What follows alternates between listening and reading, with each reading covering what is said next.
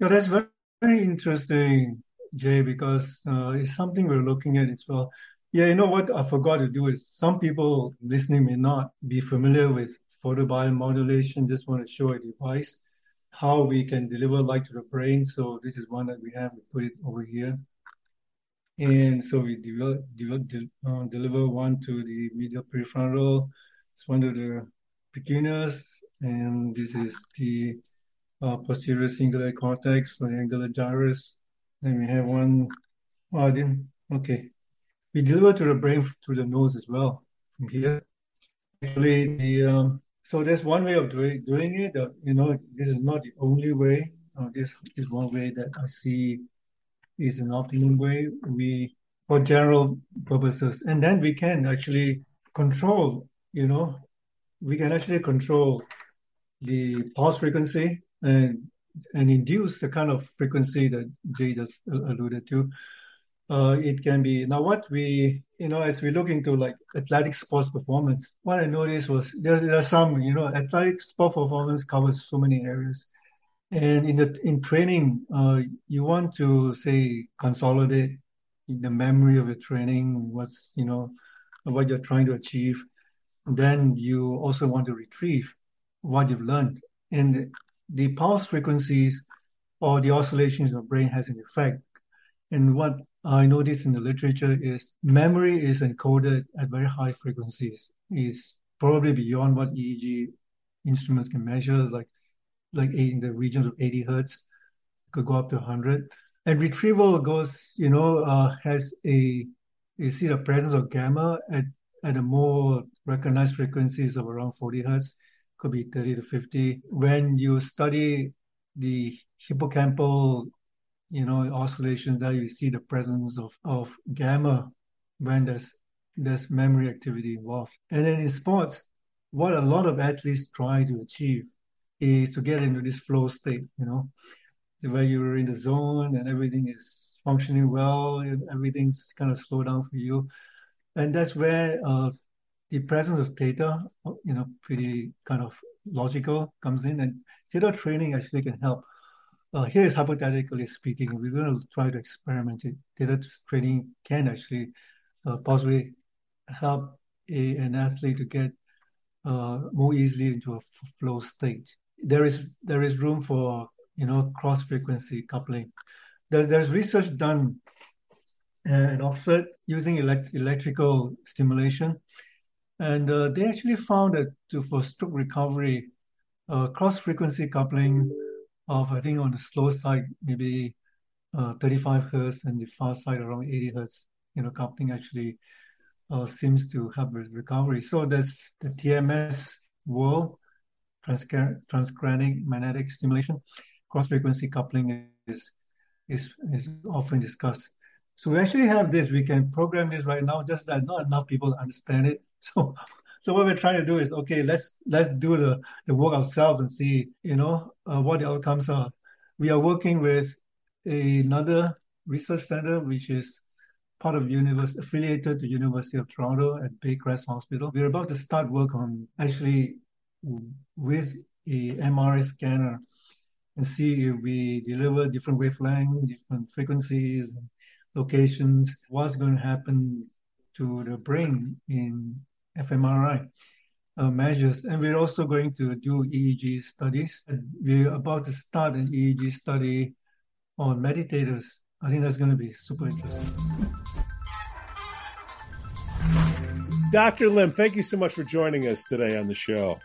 Hi, this is Lew Lim here. Thank you for the invitation, Pete. We got some Patreon love to dish out. We are supported by listeners and businesses just like you, like our gold supporter, Applied Neuroscience Incorporated, the creators of NeuroGuide, the premier EEG assessment and training software whose demo version can be downloaded from the link here. Hey, check it out. Applied Neuroscience is having a workshop September 10th and 11th in Florida, Madeira Beach, Florida. Okay, two ways you can participate. You can attend the workshop or you can do it remotely through TeamViewer or click on the link here, appliedneuroscience.com slash attend dash NG dash workshops. Hey, check it out. Dr. Thatcher's inviting everybody that attends to his house for a cookout. Sign up now. It's gonna be a blast. Woohoo! If you have any questions, email QEEG at appliedneuroscience.com. Join us. Hey, thanks to our silver supporters, Mary Tracy's awesome QEEG training program at EEGstrategies.com and Mind Media's Nexus EEG amplifier. Welcome aboard, Erwin. They're at mindmedia.com. I think we're in kind of an open discussion about maybe photobiomodulation and the things that my team and I do. So perhaps I'll start with where we are with photobiomodulation. I'm not sure if everybody tuning in have heard of photobiomodulation. It's a long word. Uh, for a long time, it's been called low-level light therapy, low-level laser therapy, cold therapy, a bunch of other names. But I think we've pretty much settled on a uh, quite a concise descriptive uh, term called photobiomodulation. Uh, what this does is to direct light, right? Let's say, generally speaking, light, but to get the kind of action from your cells and to get this kind of recognized outcomes that we're in my field we're familiar with. We focus on red to near infrared light. So somewhere between kind of orangish red, which is you know visible as you go to a longer part of the spectrum, it becomes less visible. And when you go past near infrared, see around 850 nanometers, depending whether it's laser or LED, it, it starts becoming invisible. And then you go into infrared, far infrared, where you start feeling the warmth and, and, and stuff like that all part of photobiomodulation. You can actually have very short wavelength like blue, ultraviolet, which, you know, as you go shorter and shorter is also invisible. But that has other properties as well. It's not going to be excluded from this world of photobiomodulation. I think uh, compared to what it was when I first got into the field, it's becoming more well known. Maybe that's why I'm on this show, because people have heard of it is getting quite interesting.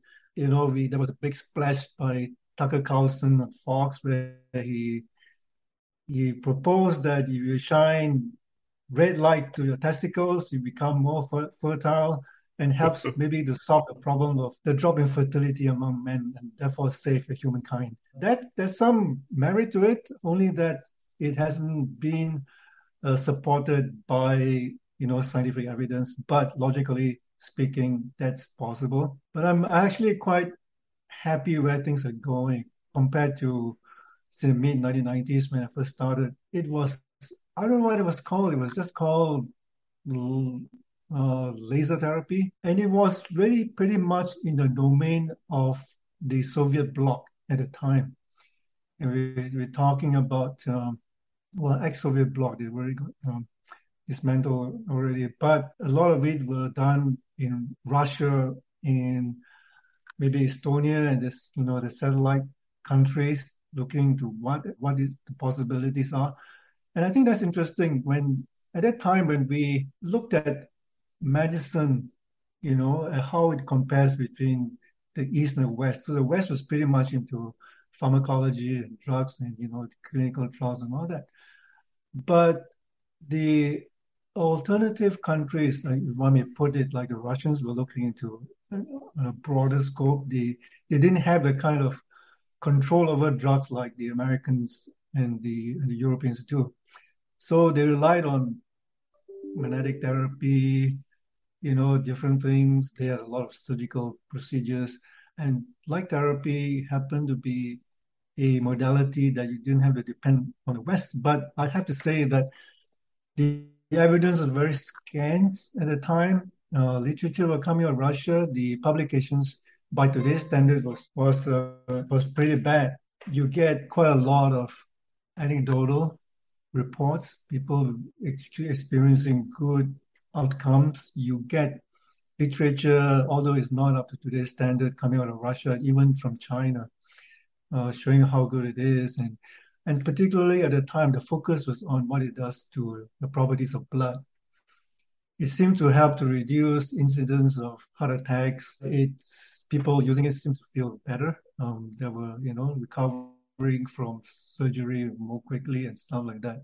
So it went on, and we I experimented. I was in the Bay. I'm in Toronto now, but I was in the Bay Area at the time, in California. We were playing with uh, actually lasers in the context of light displays. So we you know, playing around with uh, flat panel displays. But and I experimented with what it does to, your blood properties very very simply. You know, extract blood sample before and after under a microscope. You can literally see the changes in the aggregation of the red blood cells. And I tried for the first time, the Russians were talking about injecting light into your circulatory system to get this effect. And it's mainly concentrated on red lasers. So I said, okay, you know, if you want to try to get light into your body, you don't have to to be invasive like that. You can look at where the membrane is thinnest and because light, especially lasers, penetrate. And that is already a known phenomenon. So why not go for a thin membrane like the nose and have it very low power and we got the same effect. So it went on and the Chinese did the same thing in parallel, but it was in the 2000s that solid state technology was advanced enough for commercial LEDs to be available, even commercial lasers. Uh, so we did this consumer devices using we started with lasers, very low level lasers, and we got the same effect. So we filed a patent for intranasal and we just went on from that. But today, I'm actually very happy to see how it's progressed because more and more people are seeing the outcomes of the light, red and infrared light. Today, you don't have to use lasers anymore. I know there are groups out there who still believe in high powered lasers. There are several reasons for it. Part of it is commercial. Lasers do work. I think powerful lasers do work. Lasers have some advantages over LEDs, but but for the sake of safety and control, know, balance, you know, if LEDs, which is like emitting diodes, can work, why do you need to take the risk? Okay, maybe you don't have such immediate outcomes, but you do have outcomes now, what do we do to show that it works? Experiment with lasers at a time. You know, we we as a community we have a we spend a lot of time figuring out how it penetrates and what it does to the cells. Okay, that's been been pretty much established and gave us a very good understanding of why there's so many outcomes out of out of red and infrared, like when you when you can get into the cells, especially cells which have been functioning below optimum, stress cells. So the outcomes are, are greater. But, you know, the scientists and engineers spend a lot of time trying to figure out, okay, how much power do we need? How much it penetrates to the skin? You know, and makes people think that lasers is better. But uh, we don't, I have to say that today we still don't understand completely all the mechanisms. So the way to, to test it you know, as opposed to just merely testing on cadavers, dead tissues, and see, you know, how much it penetrates. Is a completely you cannot compare dead tissues with uh, with a living organism. It is just completely different. It's a fallacy to believe that doing that will give you a reflection of what it does to a to a live body. Now, the way to see whether the test is whether other than anecdotal and outcomes and clinical study, you can actually measure outcomes through imaging. Now, as a group, we focus on the brain. That's what we're particularly good at in the field of photobiomodulation. We actually have quite a lot of researchers. I think the number of researchers and doctors in our team is totally out of proportion compared to the other stuff. So I believe that's always a good thing. So you can measure it from the brain. You can measure it through MRI, fMRI, the magnetic resonance imaging, and EEG. So you do it to direct your brain and see how the EEG reads. MRI actually is very interesting because it gets is more precise. You get this more understanding of the, you know, the the, the spatial, you know, various parts of the brain responding. Uh, EEG is more immediate, it's temporal, and you can literally see the immediate response from the brain, and that is, you know, that is I think better than you know, trying to explain when you don't have the tools and the state of the art to explain all the mechanism. But as a group, we're trying to try to explain it because we're doing a number of experiments to try to establish the mechanisms, what are the effects of local location, you know, where you put on the brain, what is the effect of pulse frequency.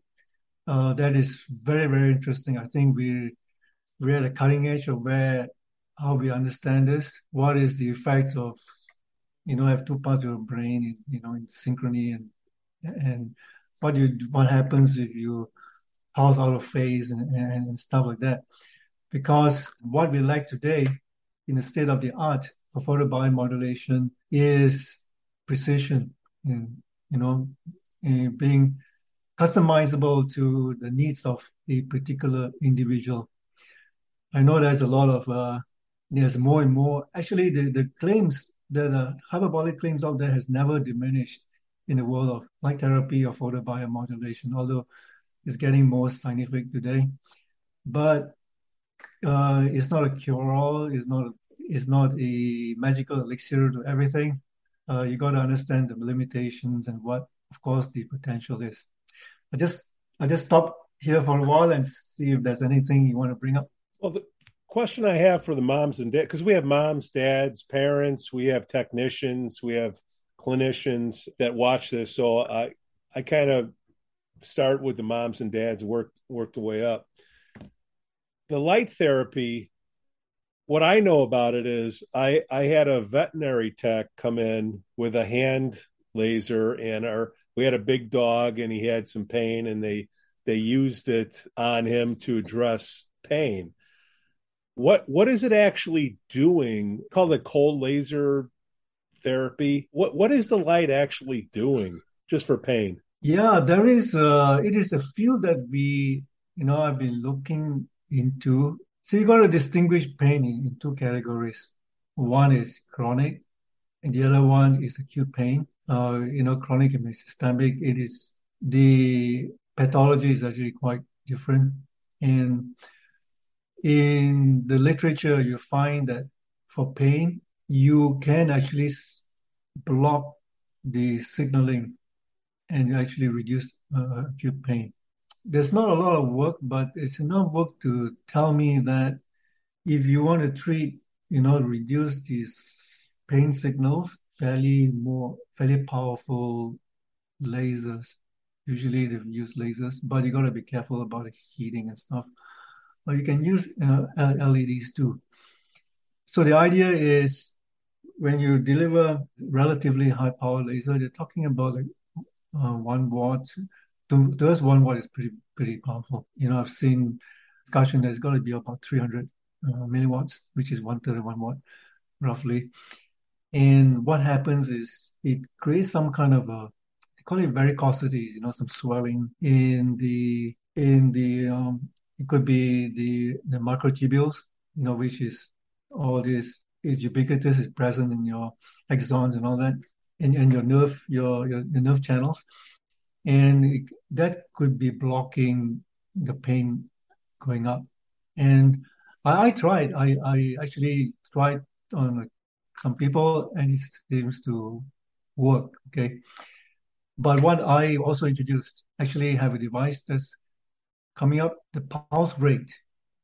Now, I, I go on the hypothesis that uh, pulse rate matters because we are doing uh, doing research with the University of Alberta. So this team is involved with uh, they're biologists, they are also quantum biologists and physicists in there, and we were looking at the effect of the light we were using near infrared light, 810 nanometers, and we did see changes, you know, in microtubules and stuff. And we found that it does some, some really weird and interesting things never discovered before. It does some resistance as well as increasing current flow. There's a dichotomy here, but it is what it is. We saw that.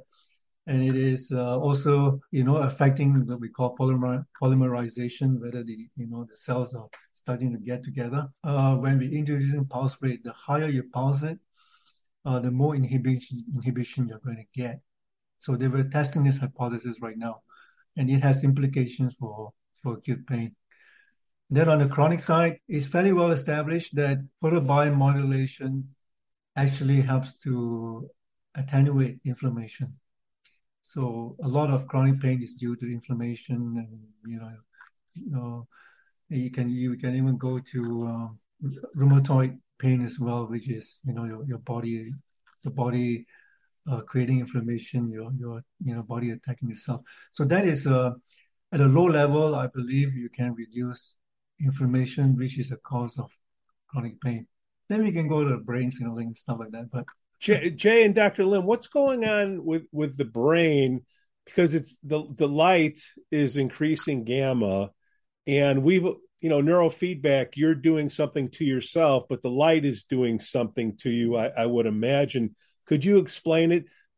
Maybe not for the moms and dads, but maybe for the technicians. What's going on with the the brain waves when you introduce light? They actually have a small study that shows that gamma is increased with the use of the lasers. Well, with a photobiomodulation, not always laser, could be LED. The definition of gamma ends up being variable depending upon what group you're working with. So there's some people in the EEG world that talk about gamma at 40 hertz. There's some that talk about gamma 2 at 80 to 100 hertz. Uh, some talk about ripples being from 100 hertz up to 250 there's different definitions. I, I don't know that they've got all the tuning points uh, figured out yet. It's uh, the higher frequencies have not been part of the traditional EEG. Medically, they they clipped everything at 70 cycles a second.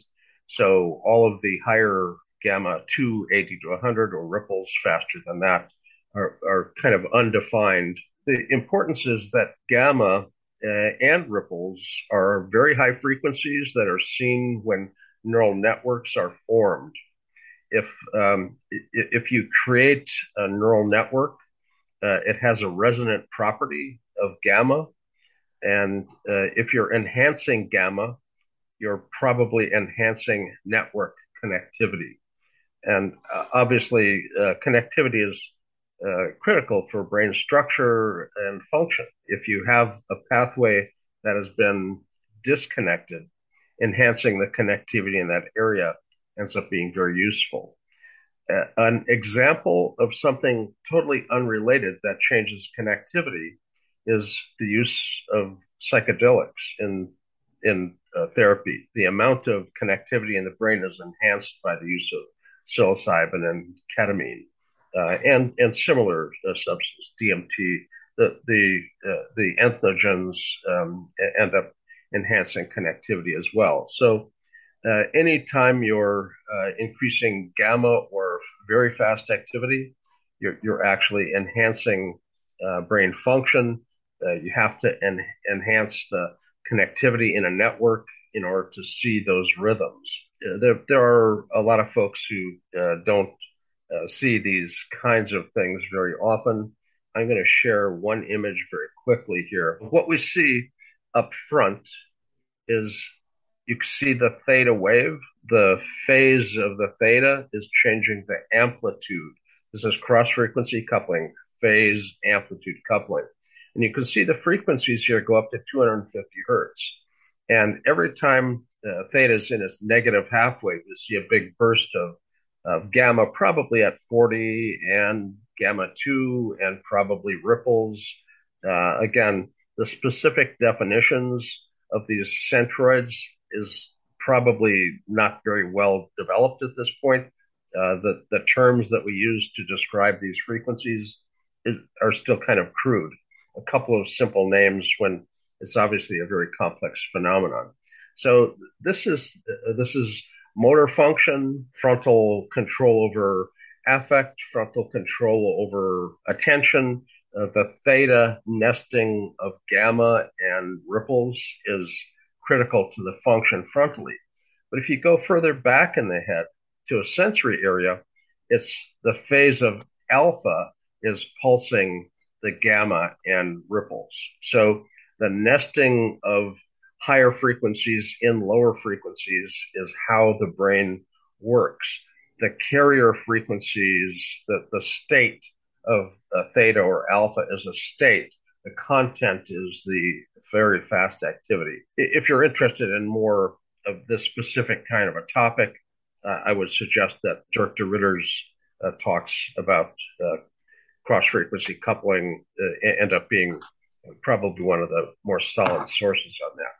But I wanted to just share this briefly so people could see that these very high frequencies end up being related to the lower frequencies. The modulation of the uh, lower frequencies can affect the higher frequencies.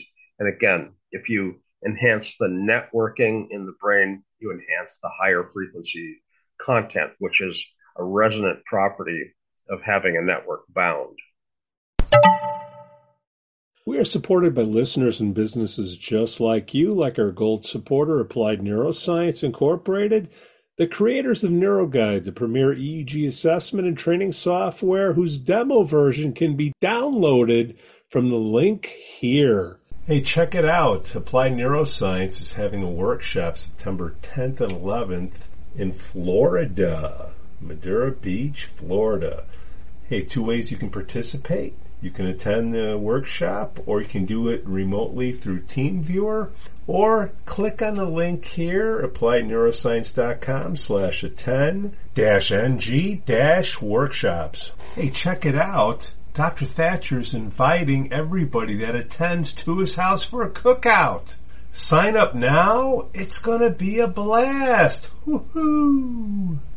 If you have any questions, email QEEG at appliedneuroscience.com. Join us.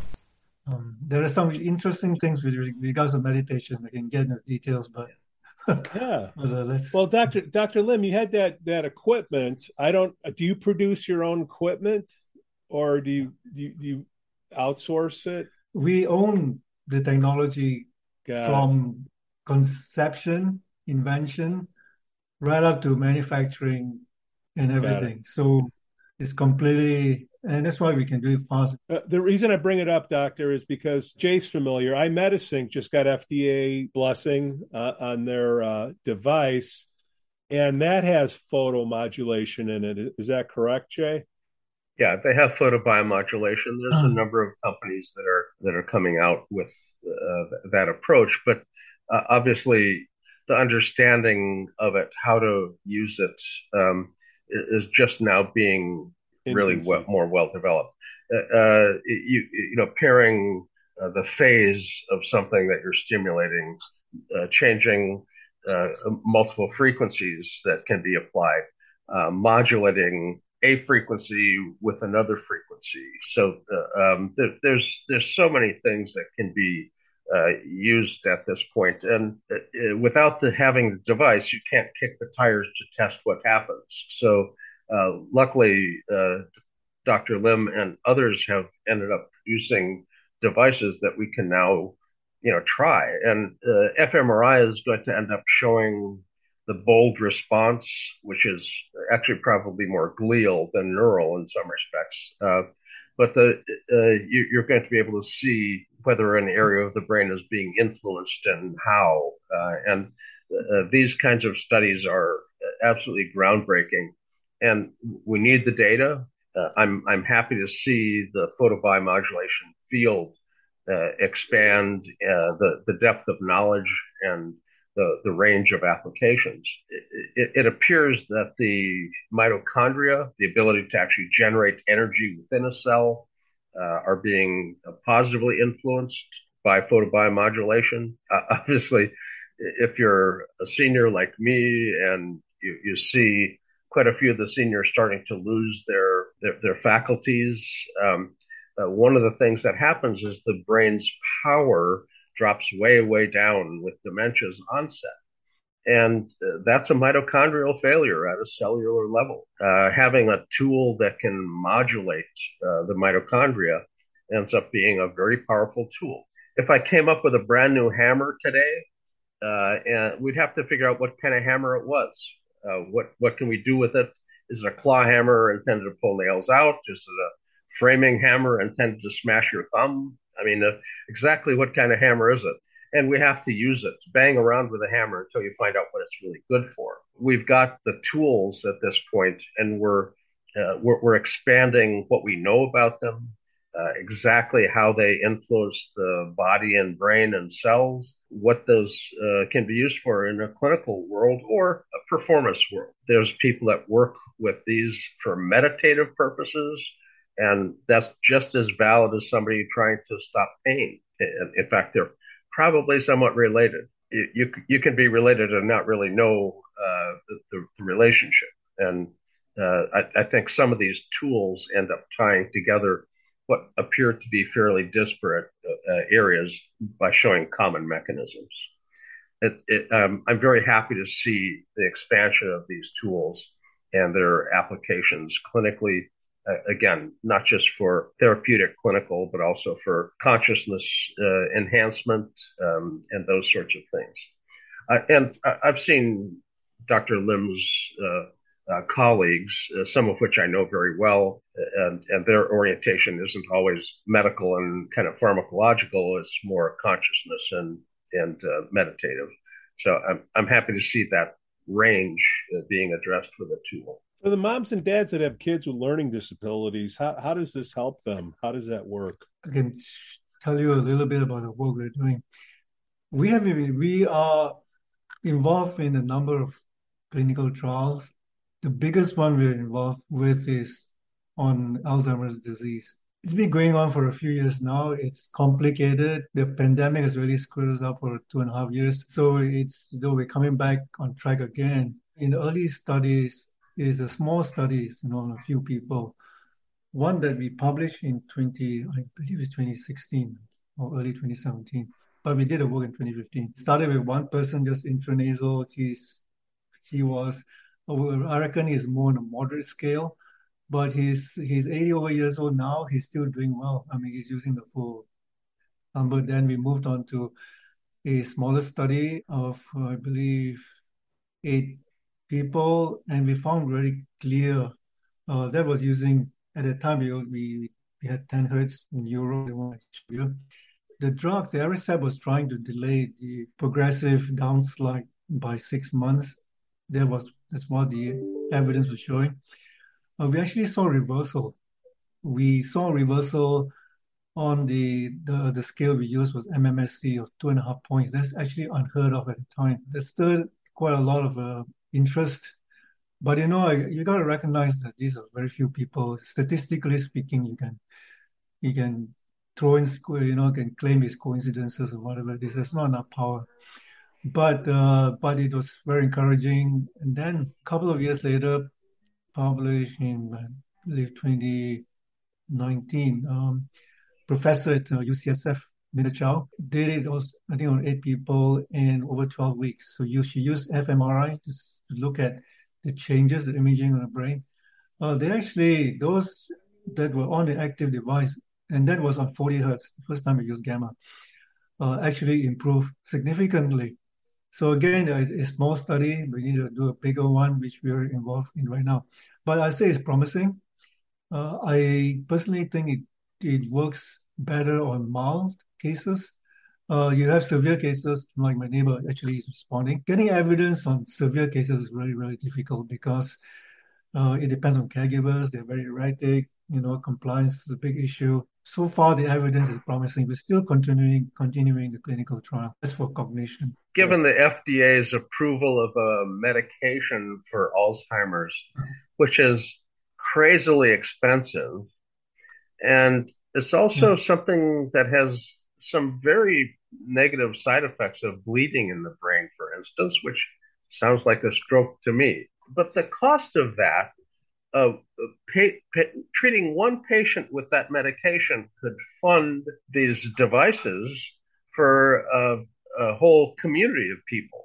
So uh, it, it, it's kind of crazy uh, to think of a, a risky pharma solution uh, when we have photobiomodulation solution that's more cost effective. The uh, the uh, the clinical benefit for the pharma is probably at at a, a, questionable level in the first place. I mean, it, uh, they, their study came out positive, so they convinced the FDA uh, to cover their uh, medication. But again, insurance companies are balking at it, and I, I don't blame them. Uh, uh, the bang for your buck, there's a lot of buck and not much bang there.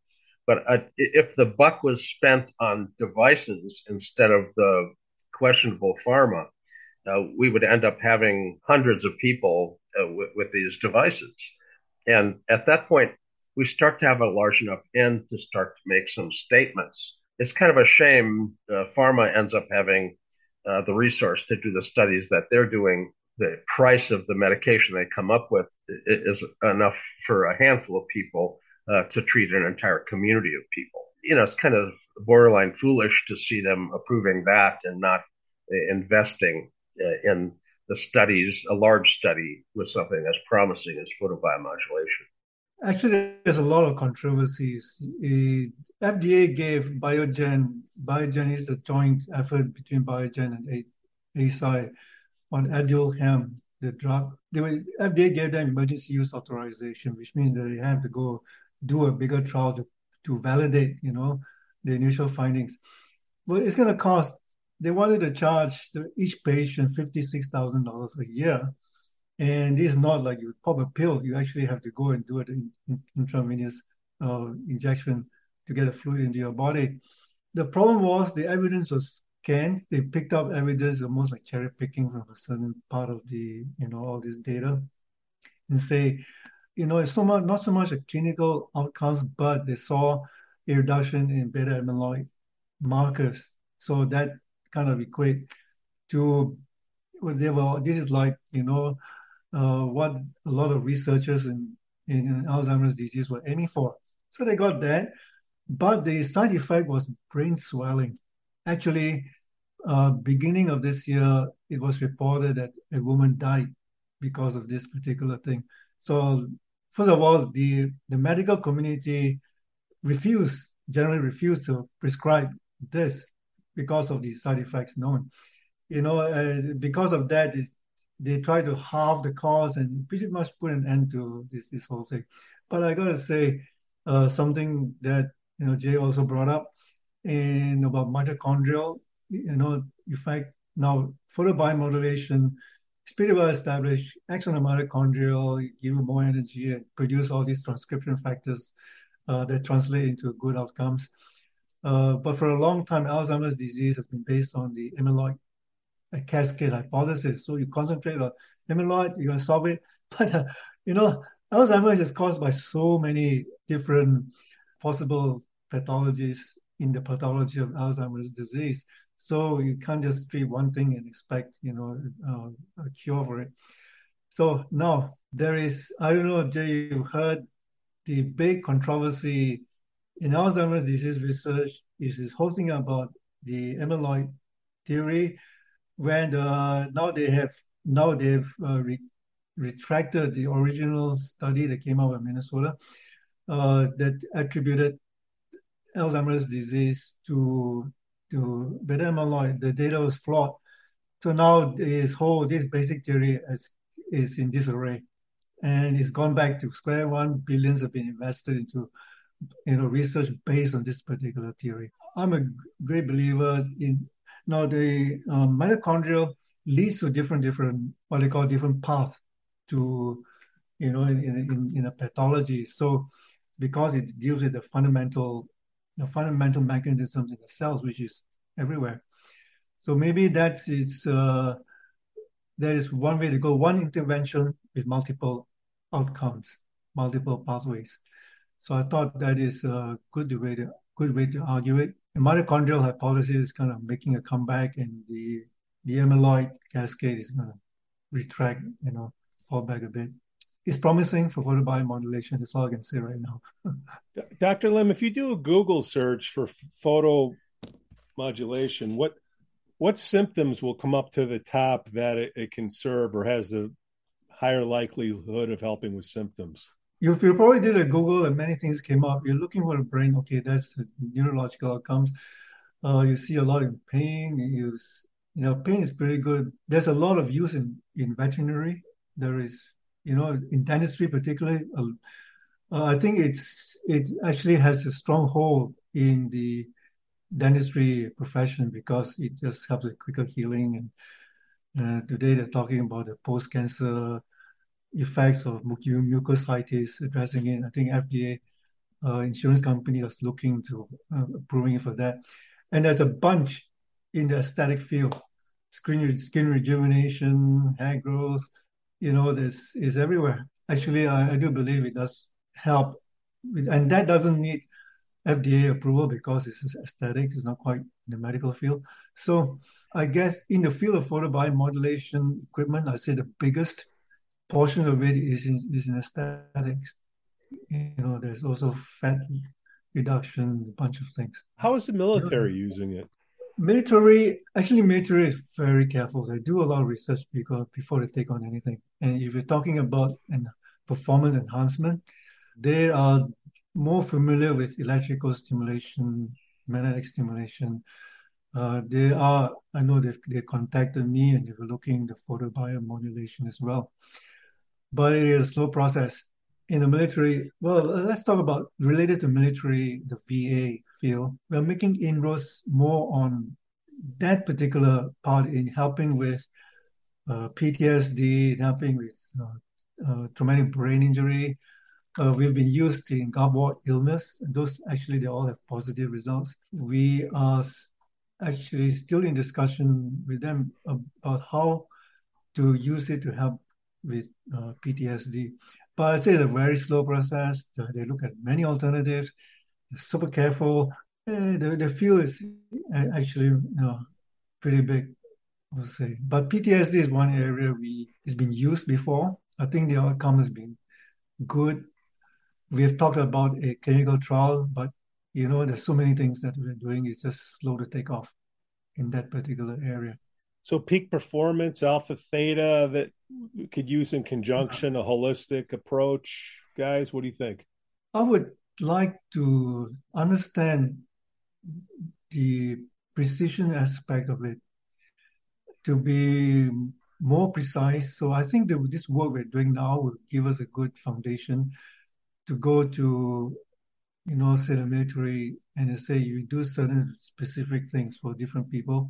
I think that's where the quick partnering technology we can use is with EEG neurofeedback because done well, you know, done faster than fMRI and it's convenient. Um, we can see virtually immediate response from the brain.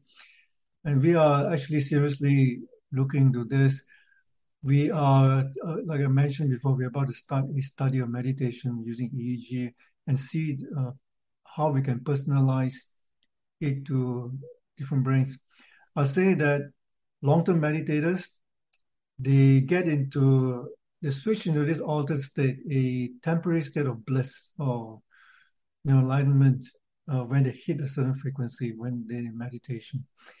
It is uh, super interesting to me. And I have, I have a hypothetical explanation on how this is happening, but I want to see, um, you know, a clinical study being done. It is to do with inhibiting the default mode network, my opinion, with frequencies. And the networks are an interesting phenomenon.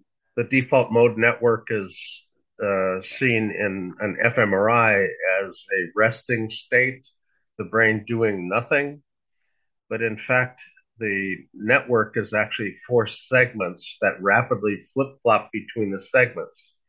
When you look at microstate analysis of the default mode network, you find that the posterior cingulate to the left temporoparietal junction is one segment, and that's a bidirectional segment. Posterior cingulate to the right, again, bidirectional. Posterior cingulate to the anterior and that's a unidirectional going forward only, and then the posterior cingulate all by itself. The reason that you see the four spots light up with a big bright one at the kind of the PZ posterior cingulate location is that that hub is actually present all four times. The others are only there one out of four times. So you end up seeing the big bright dot uh, because it's there more in a more stable way. The others come and go. And I, I would suggest the brain isn't actually at rest. It's twiddling its thumbs. You know, there's still some action going on. It's resting but ready. It's not actually at rest. Uh, the there there are people that try to model uh, the network as though it's a stable network because in fMRI it's a stable network, but in EEG land hubs shift about every 82 to 84 milliseconds to another segment of that hub.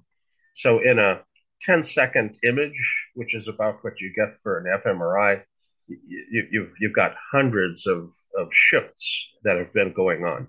So it's a it's a rapid cycling uh, that that appears to be at rest in an fMRI. So I, I think that uh, the EEG is going to end up providing dynamics that, that the fMRI just can't produce. And it's not just alpha in the default mode network. Roberto Pascual-Marqui's study on microstate analysis shows there's actually beta in the in that network as well. But the, the default mode network is at rest basically. But when something becomes salient, the anterior cingulate and insulae end up being the salience network. If the mm-hmm. anterior cingulate signal goes back to the posterior hub in the default mode network, it shuts down that network. The salience network really can just turn off the default mode. And at that point, the executive network turns on to figure out what it was that was salient and whether you can go back at rest or you need to stay active and focused. So uh, those three networks flip flop between the networks really quite frequently. And the dynamics of that is actually seen in the low frequencies. Uh, so the, the fMRI is going to show some of the dynamics basically uh, as uh, very slow metabolic shifts. The fMRI shows glial function more than neural function.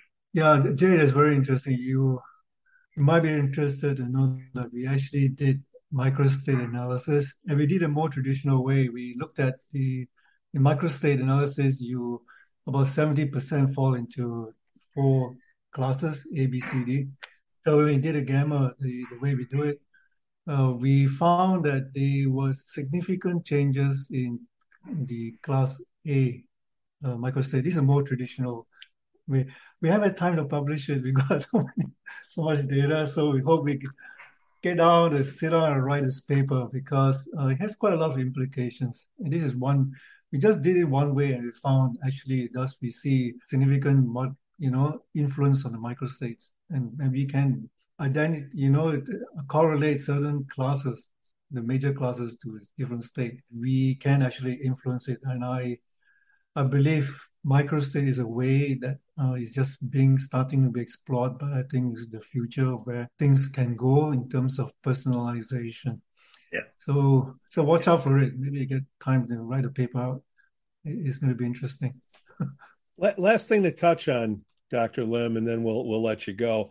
And I don't know if you can do it quickly or not, but for ADHD, I know more studies need to be done, but there's a lot of parents out there that have a have kids with ADHD or think they do. They use neurofeedback to help, but how how does photo uh, modulation help out with kids with ADHD?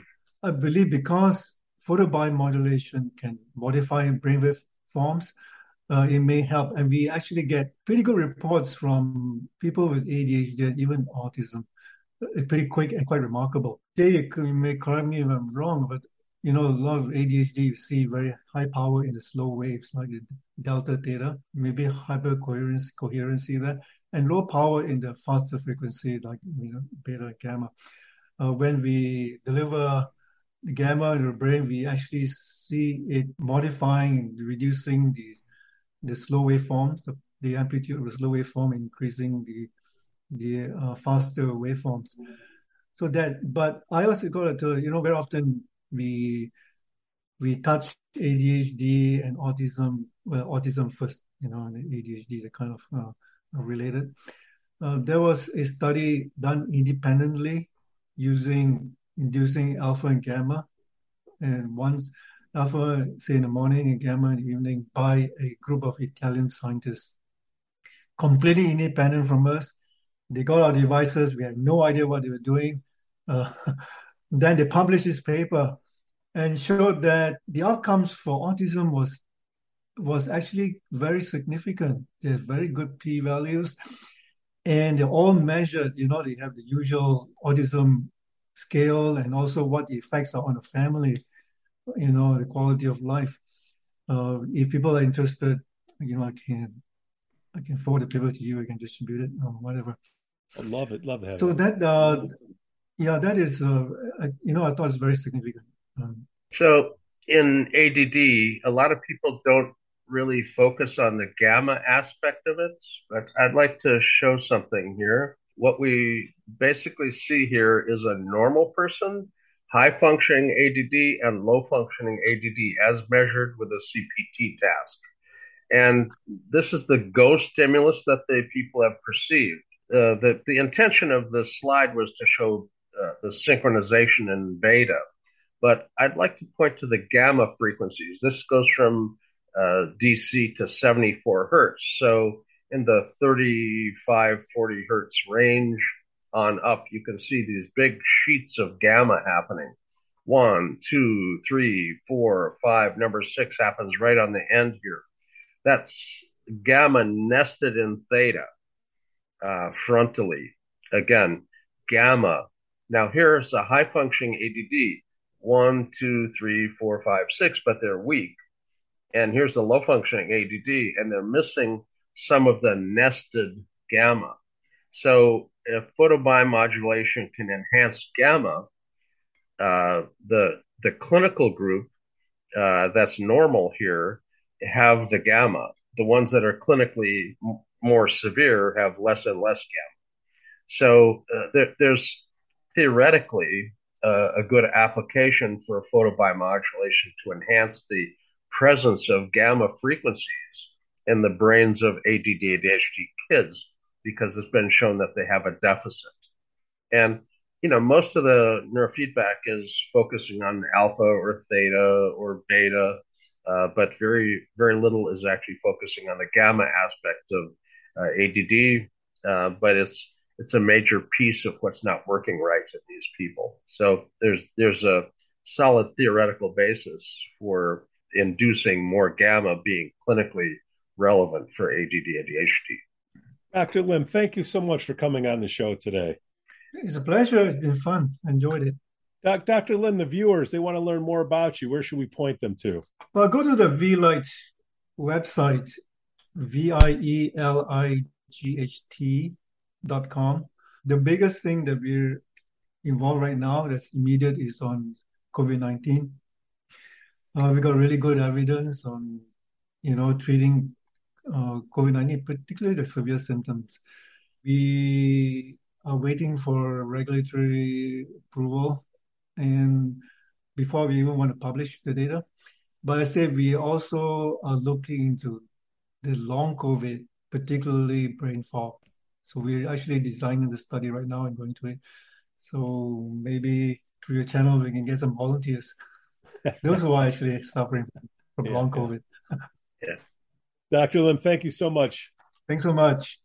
Thank you all for watching Neuro Noodles, Neurofeedback, and Neuropsychology podcast. We'd like to thank our Patreon business supporters. We are supported by listeners and businesses just like you, like our gold supporter, Applied Neuroscience Incorporated, the creators of NeuroGuide, the premier EEG assessment and training software whose demo version can be downloaded from the link here. Hey, check it out. Applied Neuroscience is having a workshop September 10th and 11th in Florida, Madeira Beach, Florida. Hey, two ways you can participate. You can attend the workshop or you can do it remotely through TeamViewer or click on the link here, appliedneuroscience.com slash attend dash NG dash workshops. Hey, check it out. Dr. Thatcher's inviting everybody that attends to his house for a cookout. Sign up now. It's gonna be a blast. Woohoo! If you have any questions, email QEEG at appliedneuroscience.com. Join us. Hey, thanks to our silver supporters, Mary Tracy's awesome QEEG training program at EEGstrategies.com and Mind Media's Nexus EEG amplifier. Welcome aboard, Erwin. They're at mindmedia.com. Three things our listeners can do to help us spread the word of neurofeedback. Number one, subscribe to our YouTube channel. Number two, give us a review on whatever platform you listen to. Five stars is appreciated, but Jay Gunkelman will accept four and a half. Hey, if you have the means, please support us on Patreon slash Neuronoodle. There are different levels in which you can support us, whether you're a mom or dad or a clinician. There's even an option where you can have your own Q&A with our own Jay Gunkelman. This support help, helps us improve the quality of our content. Hey, trying to get these video edits even better, even better. Again, we thank you all for watching. Cue the non copyrighted music.